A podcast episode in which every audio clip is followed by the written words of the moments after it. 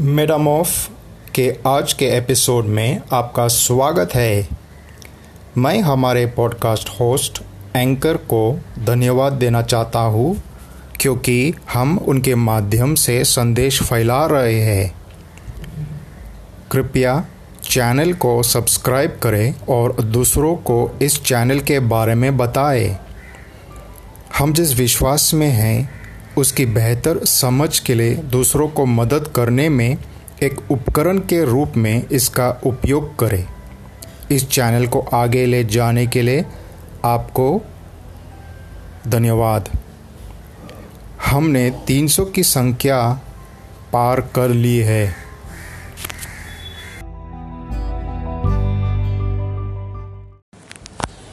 मसीही जीवन के विषय में आज का अध्ययन प्रभु की इच्छा को जानना पर है।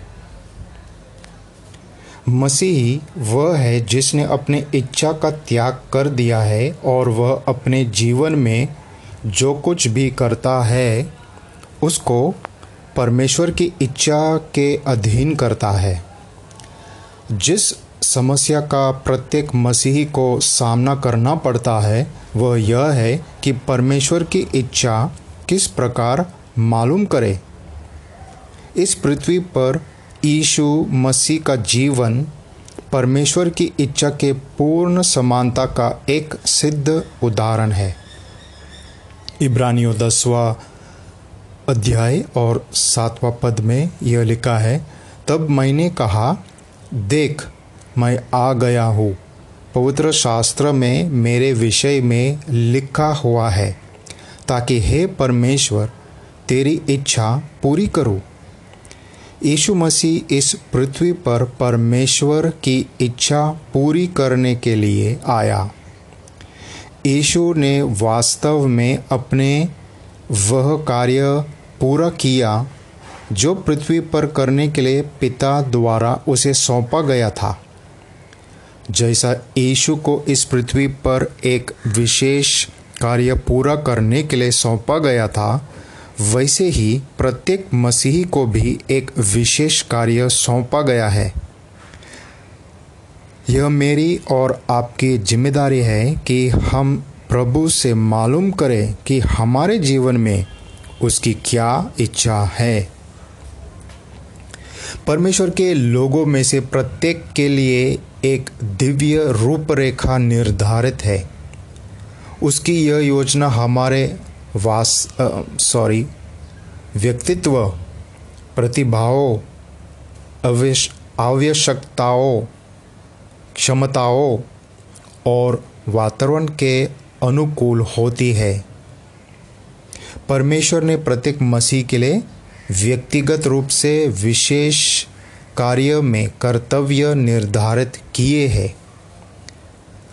हम में से हर एक के लिए अलग अलग दौड़ निर्धारित है। पौलुस यह कह सका, मैंने अपनी दौड़ पूरी कर ली है। उसने अपनी सेवकाई पूरी की और उसका कार्य पूरा हो गया था। आपके लिए जो परमेश्वर की योजना है, यह अत्यंत व्यक्तिगत है। यह केवल आप ही के लिए है। परमेश्वर की योजना बहुत विस्तृत है। परमेश्वर की इच्छा निश्चित और विशिष्ट है। परमेश्वर चाहता है कि हम उसकी योजना के विषय में पूछताछ करें। परमेश्वर चाहता है कि प्रतिदिन का विवरण जानने के लिए हम प्रार्थना करें। परमेश्वर की इच्छा उस विशिष्ट विश्वासी के लिए सदा ही भली, स्वीकार्य और सिद्ध होती है। यह एक शोकपूर्ण वास्तविकता है कि अपने स्वार्थ और हटीलेपन के कारण अपनी योजना को पूरा करने के प्रयास में परमेश्वर की योजना से भटक जाना संभव है। यह एक दुखांत भूल है और इससे बच कर रहना चाहिए। हम अपने जीवन के लिए स्वयं योजना बनाने में अक्षम है। केवल परमेश्वर ही भविष्य को जानता है और वही हमारे व्यवसाय या मार्ग को चुनने में सक्षम है। पाप से पृथक होकर पवित्रता के भागी होना परमेश्वर की योजना है। परमेश्वर की योजना में और क्या है? परमेश्वर पवित्र है और उसकी यह इच्छा है कि हम उसके समान बने। प्रार्थना करने और धन्यवाद देना सदा ही हमारे लिए परमेश्वर की इच्छा है।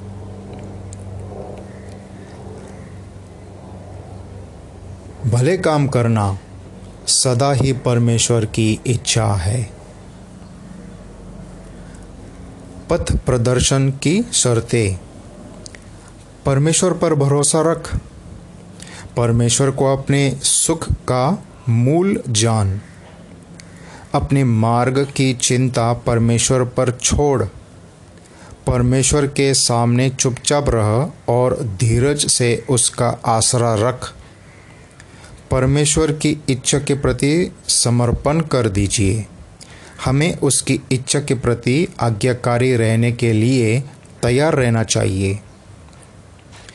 सभी ज्ञात पापों और संसार से पृथक हो जाना। और अंतिम बिंदु है आत्मिक बुद्धि।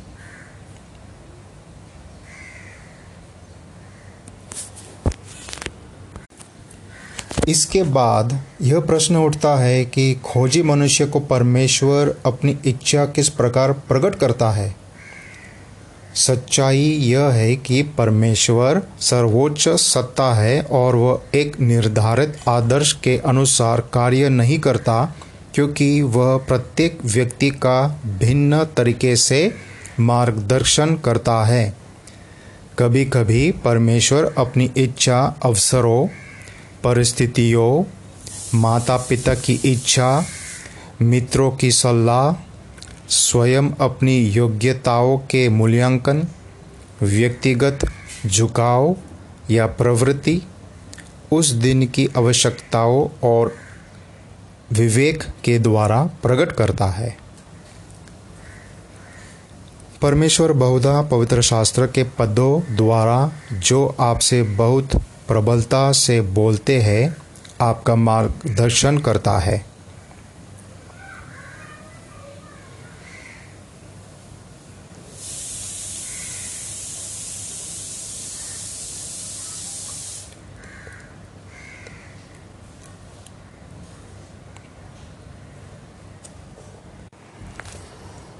परमेश्वर परिस्थिति द्वारा एक द्वार बंद करता है। और दूसरा खोल देता है। परमेश्वर की संतान को संयोगवश कुछ नहीं होता। प्रत्येक घटना पिता द्वारा नियोजित है। परमेश्वर कभी कभी दर्शन द्वारा भी मार्गदर्शन करता है।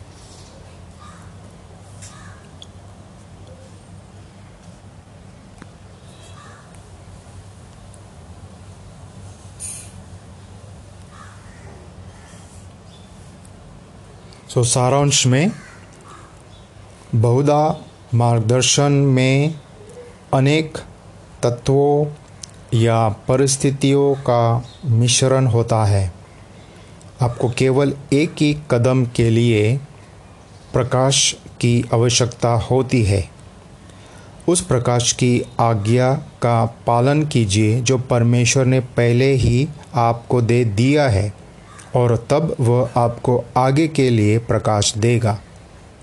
याद रखिए, परमेश्वर आपको आपके जीवन की विस्तृत योजना और सूक्ष्म विवरण दोनों ही देना चाहता है।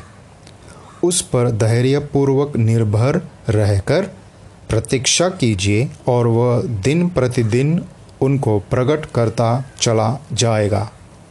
मार्गदर्शन के बाद कभी पीछे मत लौटिए। मार्गदर्शन की आत्मा परीक्षा न कीजिए। आज का एपिसोड सुनने के लिए धन्यवाद। मैं प्रार्थना करता हूँ कि प्रभु की ओर से आपका मार्ग स्पष्ट बने।